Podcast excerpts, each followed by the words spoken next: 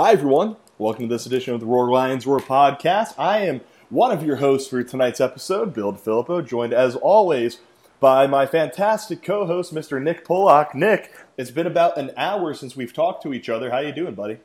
First of all, I appreciate the compliment. I also think I'm fantastic, but I'm doing lovely. I rescind. It's, it's great to be back an hour later.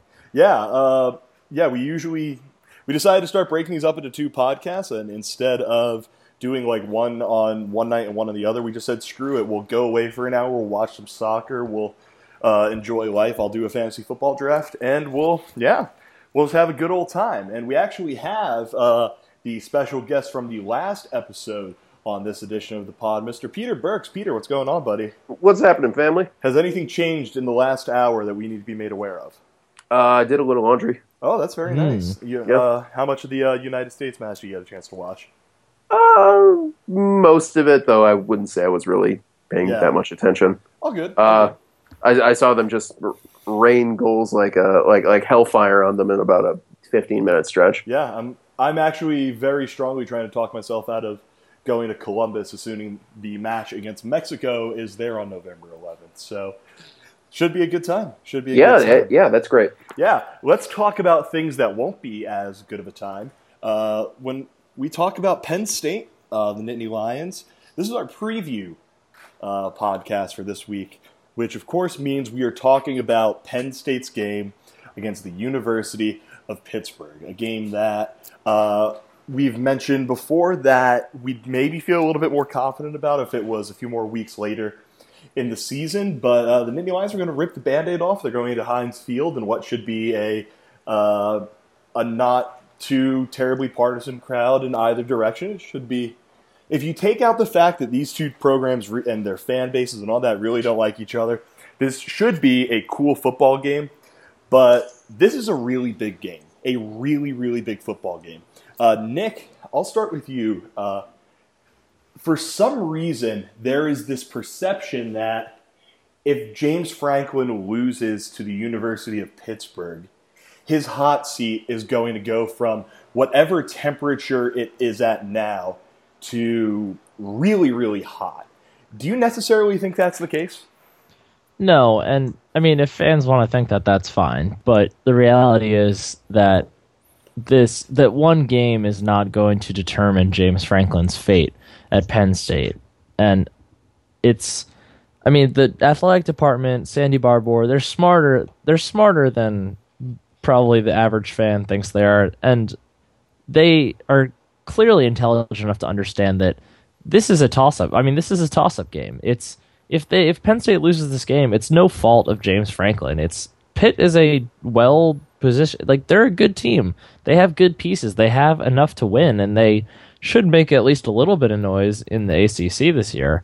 So to say that this game would be the reason for someone's hot seat warming up, if you're a fan of Penn State who sticks to the internet and comments on Penn Live, then yeah, that probably makes sense to you. But in reality, it really won't affect his seat at all, yeah. in my opinion. And the weird thing for me, and Peter, maybe you can comment on this a little bit more uh, as someone who uh, not really, you, you know, as I don't want to say not immersed in the program, but you're getting back into the swing of things with Penn State, as we mentioned on the last edition of the pod, and you mentioned on your welcome post to the site.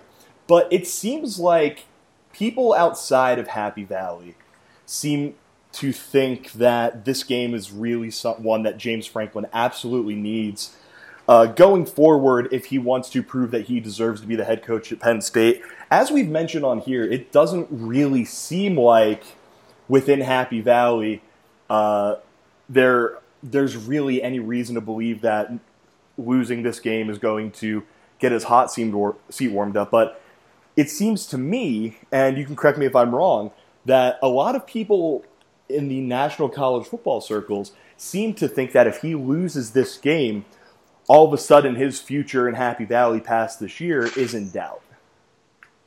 Yeah, no, th- this is very much a perception game. Um, I don't think the perception is very tightly uh, tied to reality, but um, th- this is a a swing game on the schedule, and there. I don't think there's a ton of those. So if if Penn State loses this, then you look at your the, their chances for picking up wins down the schedule against you know good teams, and you're like, well, outside of the three teams ahead of them in the, like the division, um, I mean, where are they going to come from? You know what I mean? Yeah. yeah. Um, and but like I they, I think they have to win this game simply because if they don't, the internet will be a completely intolerable place. Um, I'm going to follow that up with the obvious question, which is, do you find the internet to be a tolerable place? Sometimes. Bless you. Uh, so yeah, um, I, I, tend to be in the camp of uh, I really think James Franklin needs to win this game, but I don't think it's because of his long-term job prospects. I think between uh, the fact that he has a rather large buyout, the fact that Sandy Barbour seems to really understand that this is a roster with a whole hell of a lot of freshmen and sophomores, that the best days are in the future of Penn State football, not necessarily right now, but right now is building towards it. I think that this game, from that perspective, it's not a big one. But I think that for the fans, for uh, for the just team in general, and Nick, this is where I bring you back in. For recruits, it seems like this game is a little bit bigger than most. I'm not saying that, you know, there's going to be any kids who decide to go to Pitt or Penn State because of this game, but it does seem like there are some kids who are watching this one and saying, I want to see where both of these programs are at. They're definitely they'll definitely be watching the game, particularly the kids that are from the Pittsburgh area, guys like Lamont Wade and Donovan Jeter and a few others. Um, and it's not that they won't be watching, but it's they're not like you said they're not going to base their decision based off this game it's more of just a they're just truly interested like they these kids i mean just similar to trace mcsorley we talked about on the site that he said penn state pitt wasn't a rivalry well he was five the last time the two programs played so the kids that are recruits now were three so it's not like they've ever grown up in a, an era where Penn State and Pitt played consistently or at all. So it's more that like growing up in that area, hearing so much about that rivalry, I think it's more that they're just interested to see it happen. They're interested to see it finally make its return and play itself out on the field.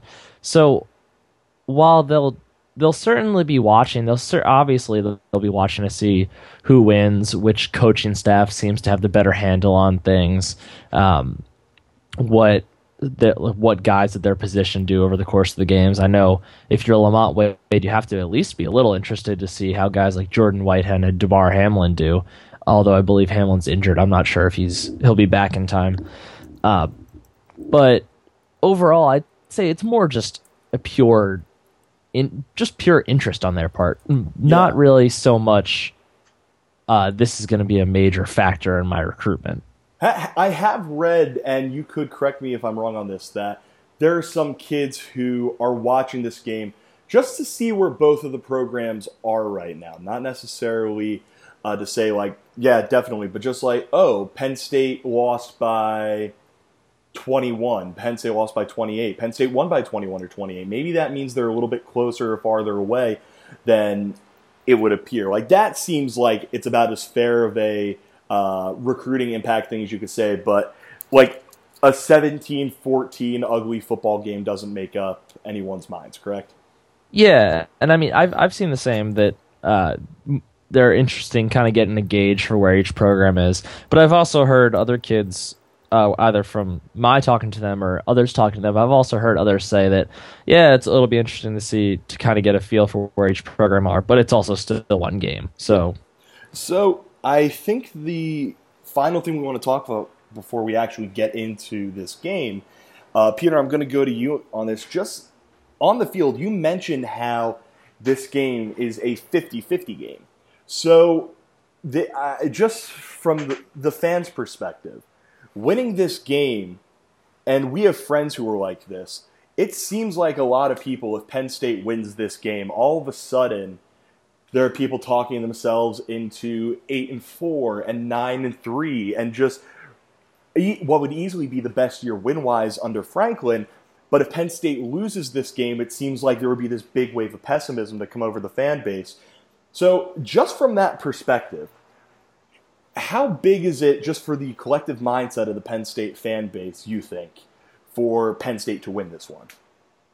Uh, I, I think it's it's very big, um, especially. Uh, I mean, lo- after losing to Temple, I think everybody is kind of eager to see this team win a game against uh, somebody that they would really consider a, a, a, rival. So, in this being the first game against Pitt in a while, uh, yeah, it, it, this game they really have to win it. Otherwise, people are going to be starting pulling their hair out because they'll wonder when that next win is going to come. Uh, are you like that?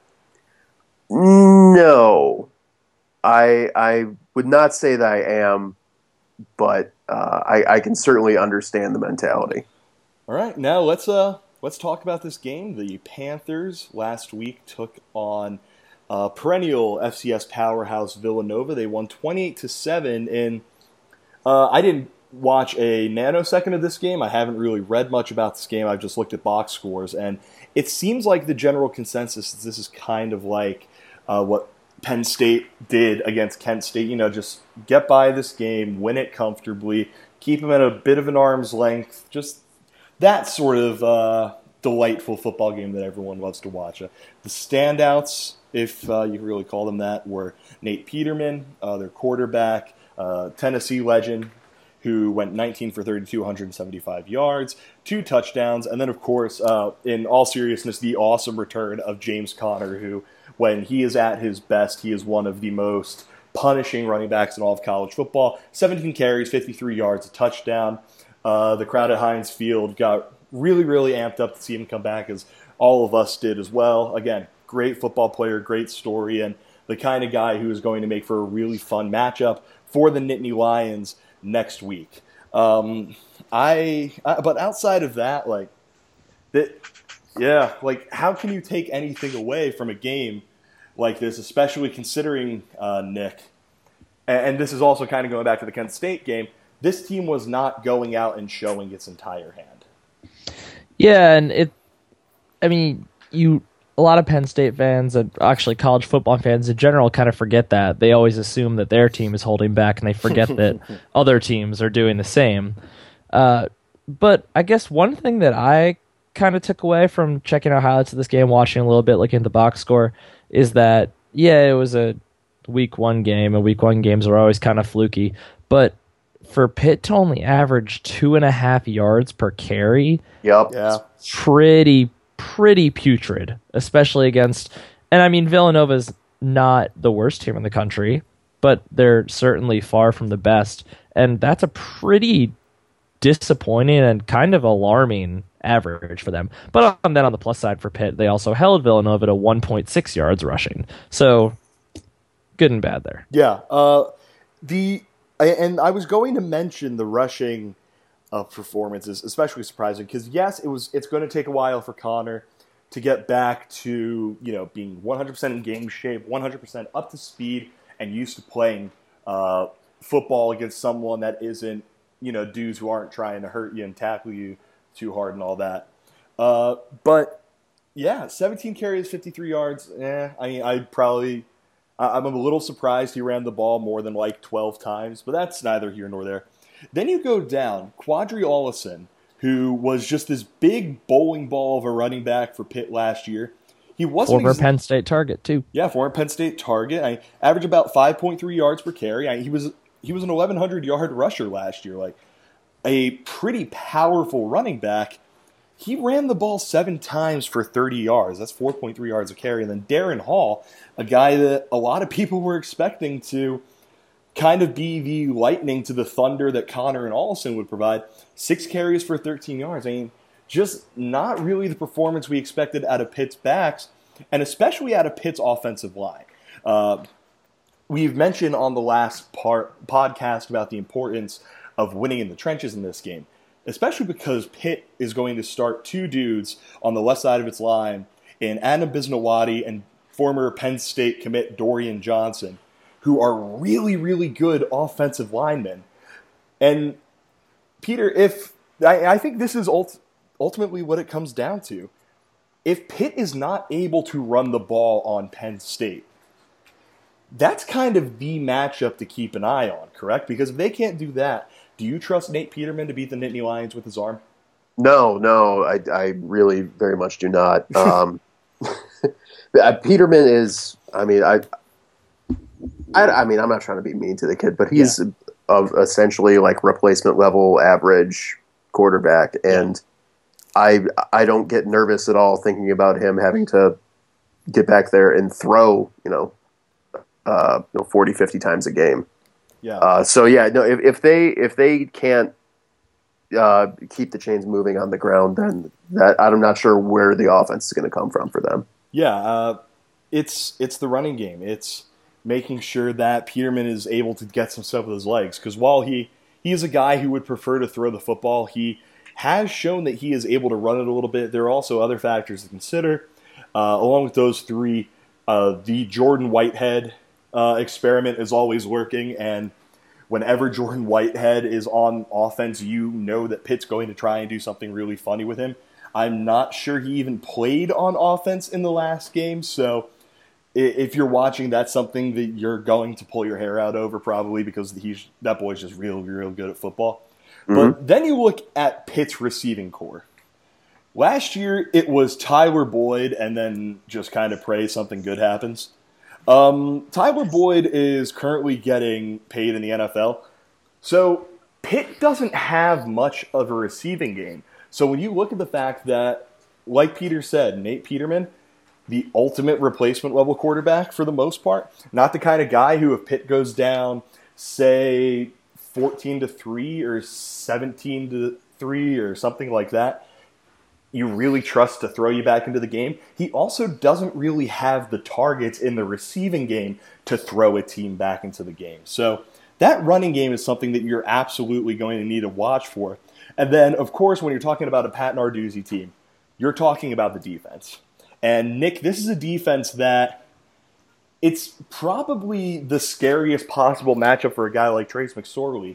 Not because of the amount of talent that they have. Don't get me wrong, Pitt has plenty of talent on its defense, but they're really going to pressure him. They're really going to make him think. They're really going to give him a bunch of different looks. And this is the game that from I mean, from a you know a quote unquote rivalry perspective, I've been looking at. But from just a football perspective, we're going to learn a whole hell of a lot about Trace McSorley against this defense this weekend. Yeah, and maybe almost even more that will more than Trace McSorley, we're going to learn about a lot about the offensive line as well. Oh yeah. Um, and they, to their credit, they played pretty well for the most part against Kent State. I believe. Well, the only sack was the strip sack return for the touchdown, uh, which was a little bit disastrous and not great blocking by Brendan. May, a little but, bit, yeah. But it uh, happens. It happened. It's true. But uh, this will be a really good test for them. Um, I I kind of don't think I pr- I think Trace McSorley is pretty much what he is at this point. The offense is going to dictate him getting the ball out quickly, so he should always be relatively safe from the rush barring like a complete breakdown in front of him, like what happened with Mahon on the left side, or what will probably happen against Ohio State and Michigan State and Michigan. Um, so I think this is actually, I think we're actually going to learn more about the state of the offensive line than McSorley in this one. Like, like I said, I think McSorley pretty much is what he is, but I think this will be a really interesting test for the guys up front. Yeah, I absolutely agree. And then the other really interesting matchup in this game. Uh, Peter, I'll I'll let you. Do you want to fawn over Jordan Whitehead and how good he is for a second, and then talk about how Chris Godwin is going to have to, you know, do some put in some a good day of work in order to beat him, or yeah, I mean that. I mean that's pretty much it. Yeah, he's he's a guy that can lock you up. So, um, I was, like I said in the last one, I was concerned about the route running from a lot of Penn State's receivers. And so I'm very curious to see how free uh, Godwin's going to be able to get. Because if, you know, if we see a performance like that again, I think he's going to be mostly blanketed for the day. Yeah. I, the good news is that, sure, Pitt secondary, it's going to attack, it's going to uh, play some really aggressive football. One that puts Penn State in a position where it could break some stuff, definitely. And two, and maybe most importantly, they really only have one Jordan Whitehead. I mean, the rest of their secondary, it's there's some talented dudes there, but there's a non-zero chance that they try and match up the six foot three, two hundred and ten or two hundred and fifteen pound Saeed Blacknall with Avonte Maddox, who, while a talented cornerback, is 5'9", 170. So I, th- those matchups are going to be so much fun. Um, and I say fun as in I'm not going to be watching this game as a Penn State fan because that would terrify me, and none of this game is going to be fun. Uh, yeah, Pitt's linebackers are fine. Their defensive line, I mentioned Ejuan Price right now, which means we're getting our one reference in. Uh, special teams, I don't think anyone really cares about special teams because we have Blake Gillikin and they don't. Uh, but Chris, Chris Blewitt is, you know. yeah. I, am not, I'm not trying to say he's good. I'm not trying to say he's bad. Nothing like that. I'm just saying that he is a kicker with the last name Blewitt, which the headlines write themselves, as my friends in the newspaper industry would say. So, um, I'm going to put all of us in the uncomfortable position where we have to pick a score for this game. Nick, I will have you go first. Who wins? What's the score? And who is the player for Penn State that you think is the most important if Penn State wants to win this game? Okay. I'm sure my answer will be different for every moment leading up to this game. but as of right now, because of what I saw out of the Pitt rushing attack in week one, I'm going to say that Penn State wins this one by final of 27 to 20. Okay. And as far as most most important player or most most pivotal player, most important player if Penn State wants to win this game. Most important player if Penn State wants to win this game. I uh, I'm going to say I'm going to say Marcus Allen. Interesting. Why is that? I think that because I think that we I I trust the Penn State linebackers enough to I mean if if Villanova was able to limit their run game, I trust our front seven to be able to do it as well. And I'll hope that some of those missed tackles from this last week get cleaned up a little bit. And not again, as we've said multiple times now to about poor Nate Peterman, he won't set the world on fire as a quarterback. But in the case that they do throw, I like I feel comfortable with that front seven stopping the run. I'm still not sold on the safety duo right now. The corners I'm good with in the secondary, but the safeties I'm still a little iffy on. So if Mark if Marcus Allen can have a strong performance back there, if he can help kind of cover some ground back there, if he can be the guy to step up and blitz through the line to get a big sack at some point, if if he can just be himself and not play too quickly, I think that would go a really long way towards winning this game. All right, uh, Peter, what's it over to you? Let me get a score. Player that is most important if Penn State wants to win this game. Score, I'm going to go with 23 20 Penn State. Uh, I think it's going to be a miserable, no fun game to watch at all. um, and as for most important player, I'm going to take a total cop out here and pick more than one player. Go ahead. Um, so I'm going to go with uh, secondary receiving options uh, after Godwin, either you know Hamilton, uh, Gesicki, Thompkins. Somebody, somebody's going to have a good matchup. That uh, if if the line gives McSorley time, that he's going to be able to find somebody. Um, and I think that's really where they uh, they can make a little hay. All right, uh, I'm saying this mostly out of the fact that uh, I'm a firm believer in the Vince Vaughn and dodgeball uh, theory that if you set a low bar, you can never be disappointed. Um, I'm going with Pitt to win this game by college football's all-time greatest score, 24 to 17. Um, yeah, I, I, I don't know why. Like, I just, it may just be the natural pessimism that I have, but I just have a really, really bad feeling about this. I don't think it's like the Temple game from last year where everything just completely unravels, but there's just something about starting a quarterback in his first ever road start again, on you know, against a defense that's going to try and trick him, that's going to try and pressure him. And I fear, and this is something that I'm sure Dan Smith is going to write about a little bit more this week, uh, that this is the kind of game that could turn on a turnover on that one big play that opens things up for the other team. And considering how Penn State has the young dude back there, I think Pitt is the one that gets that.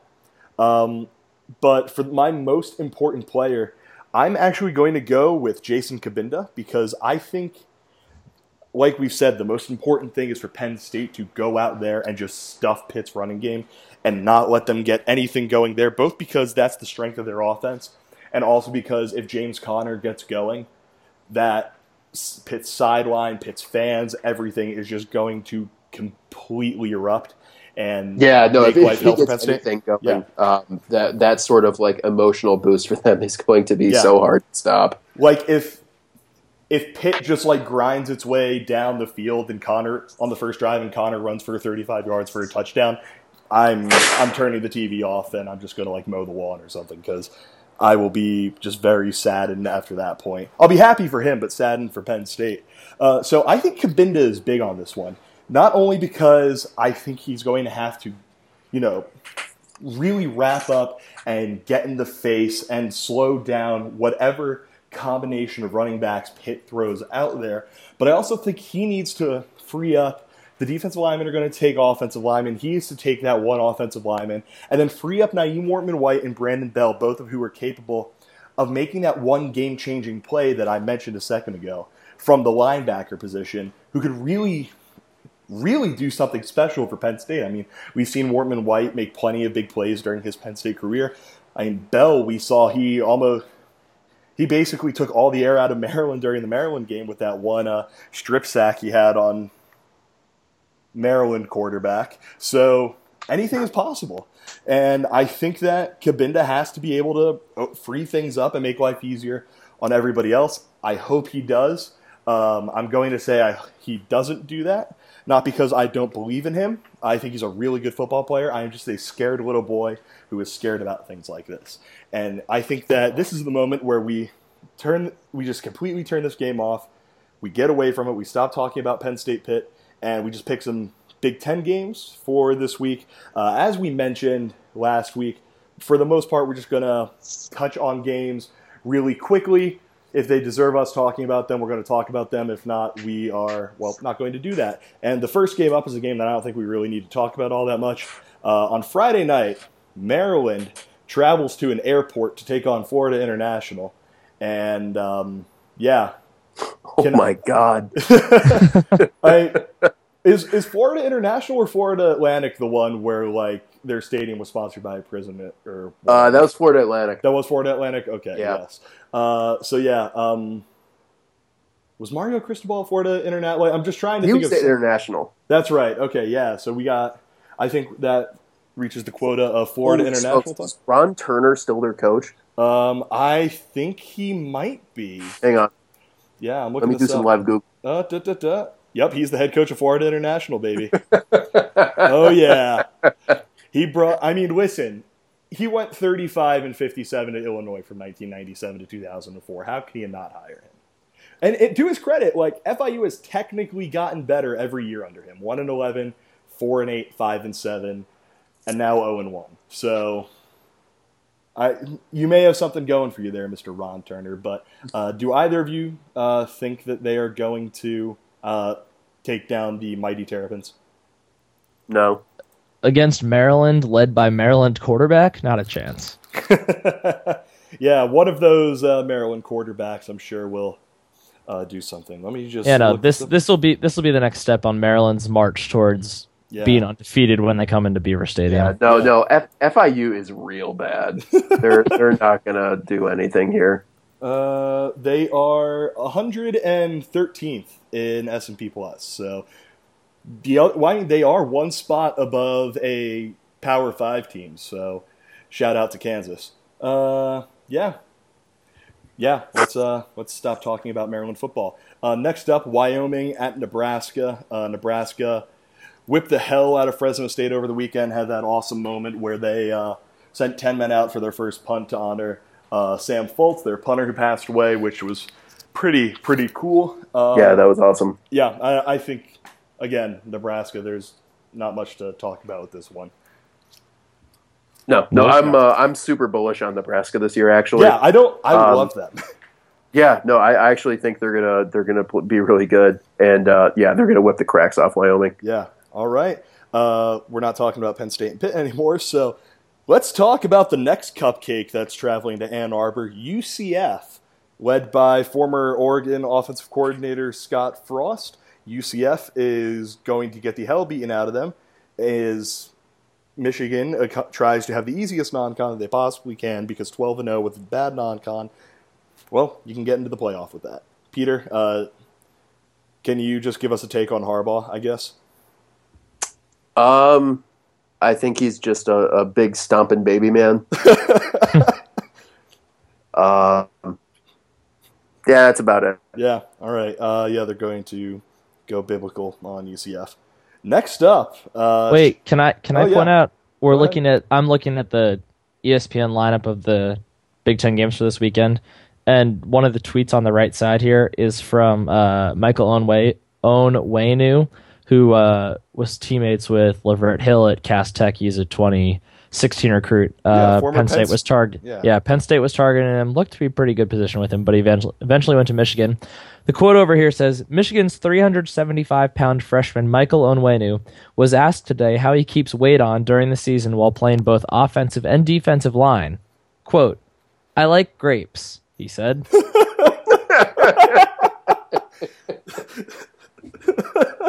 that is outstanding. and that's it.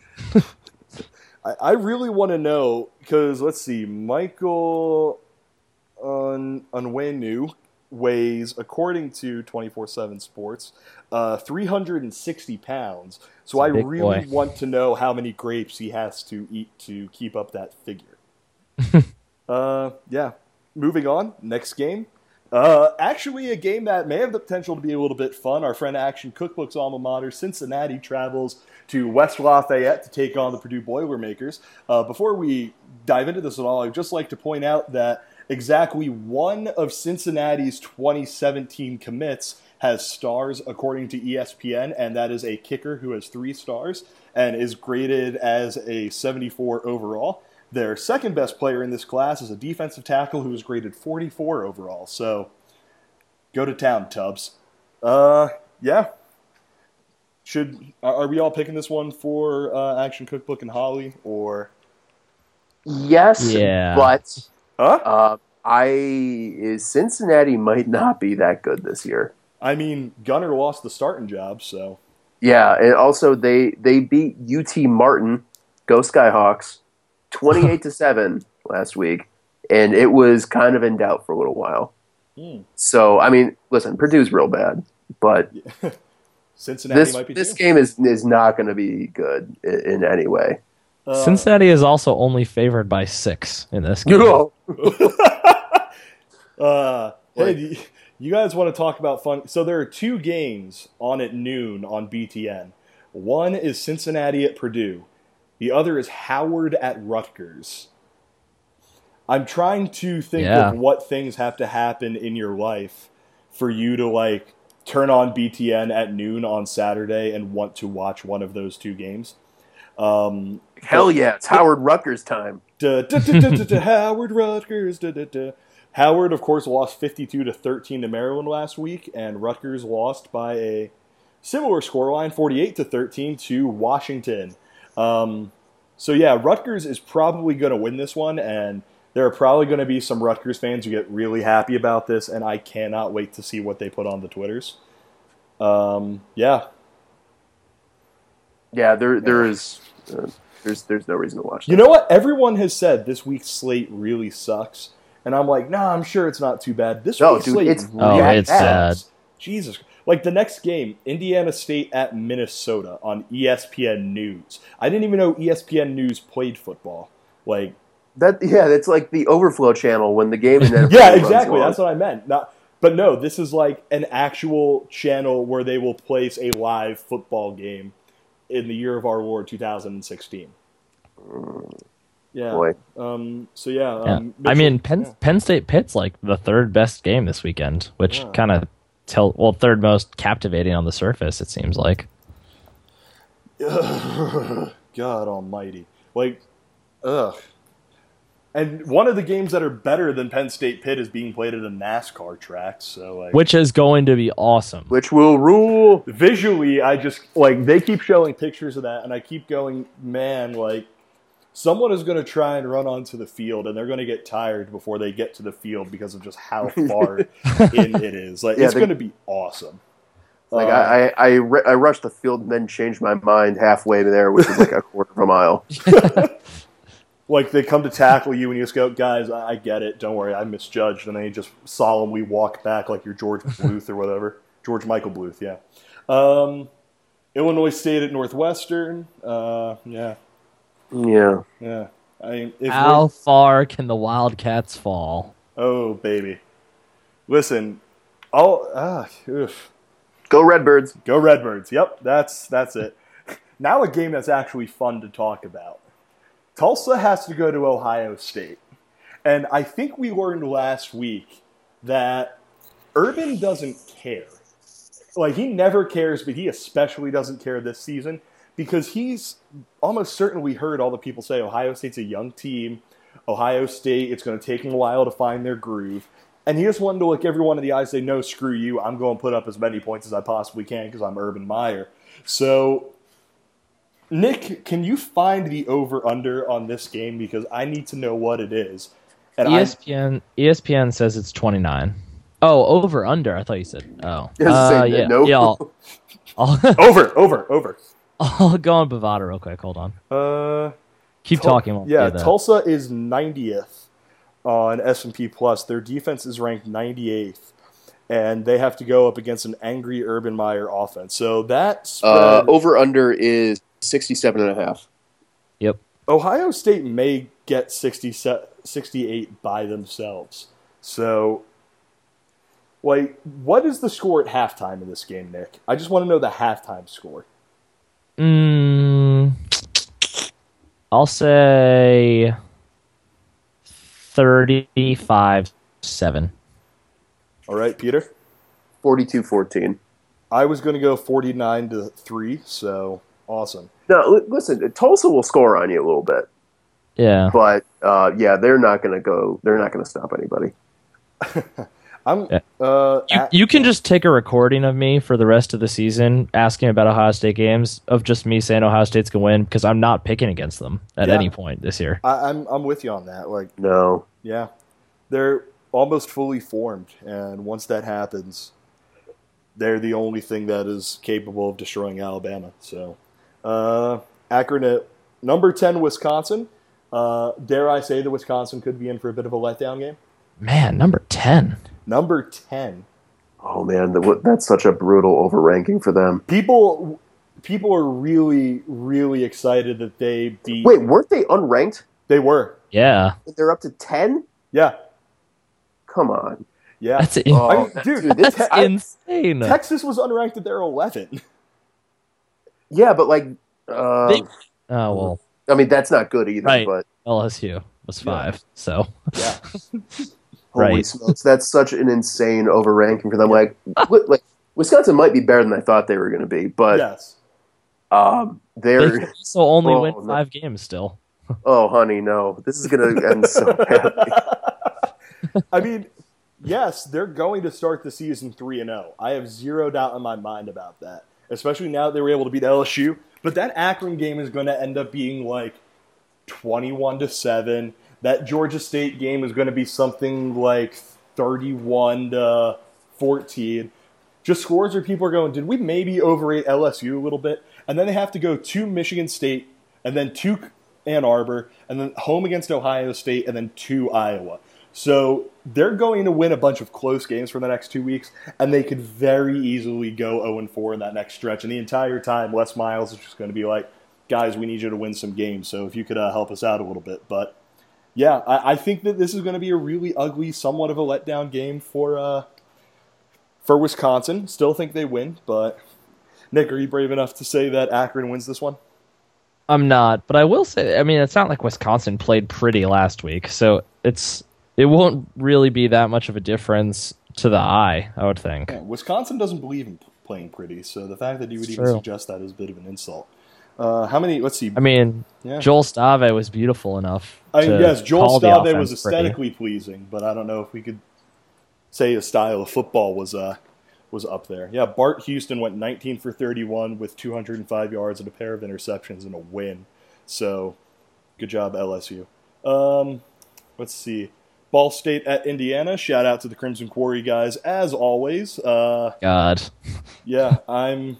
Yeah, Chaos team by 50. chaos team by.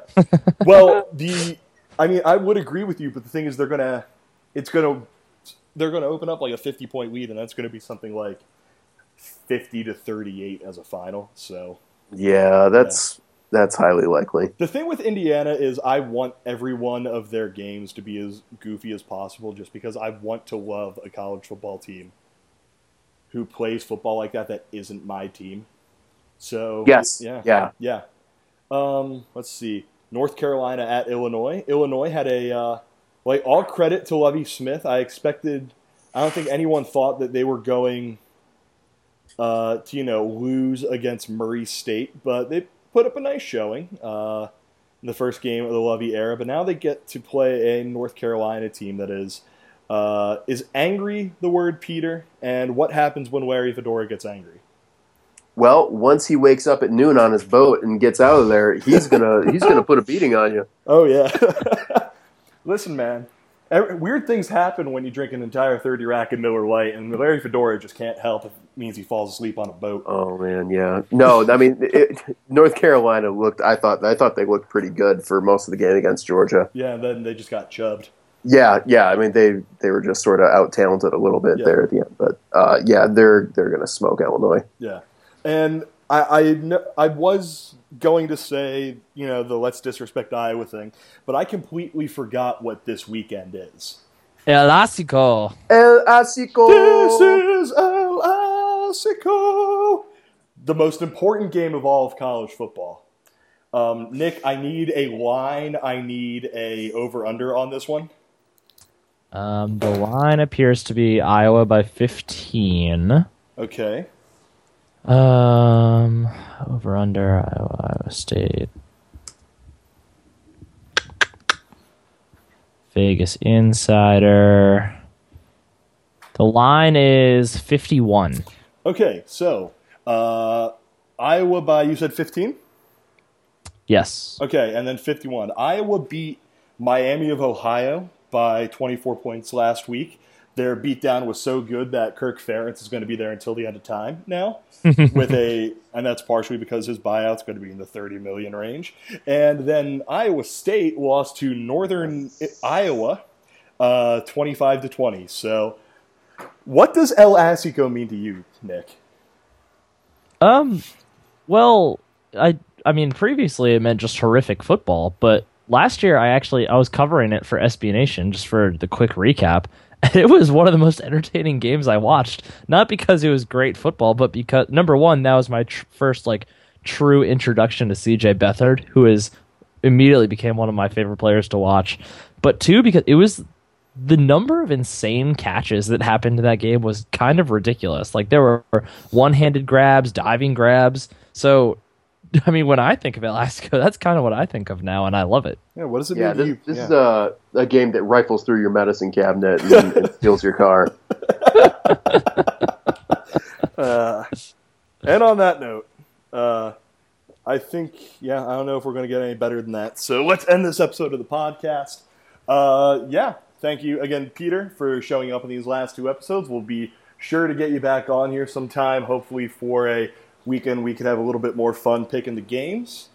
Sounds great. Thanks for having me. Not a problem. Uh, of course, read everything that Peter does on Roar Lions Roar. Make sure you read everything that everyone does on Roar Lions Roar. Like us on social media. We're on Facebook, Roar Lions Roar, Twitter at RLR Blog. We have an Instagram, Roar Lions Roar. Nick set it up. If he accidentally posts to it, you could yell at him for that. Uh, I already buy- did that once. All right. Buy a t-shirt. Uh, buy two t-shirts. Buy as many t-shirts as you want. They're very nice t-shirts. They're so comfortable. They are so. Yeah. Did you end up getting one? Yeah. When did you? Uh, when did you get it in? Uh, You last post- week. You posted a picture with it. Oh, oh yeah, that's right. yeah, yeah, I I Peter King. King. Uh, were you drinking Allagash Wit? Uh, no, I wasn't. Ah, okay, so we'll give you a we'll give you a fifty percent or something. Uh, yeah. So, yeah, that's it for this episode of the Pod. For uh, Peter Burks, for Nick Pollock, I am Bill DiFilippo. Thank you very much for listening to the Roar Lions Roar podcast. Peace out, y'all. Bye. Later.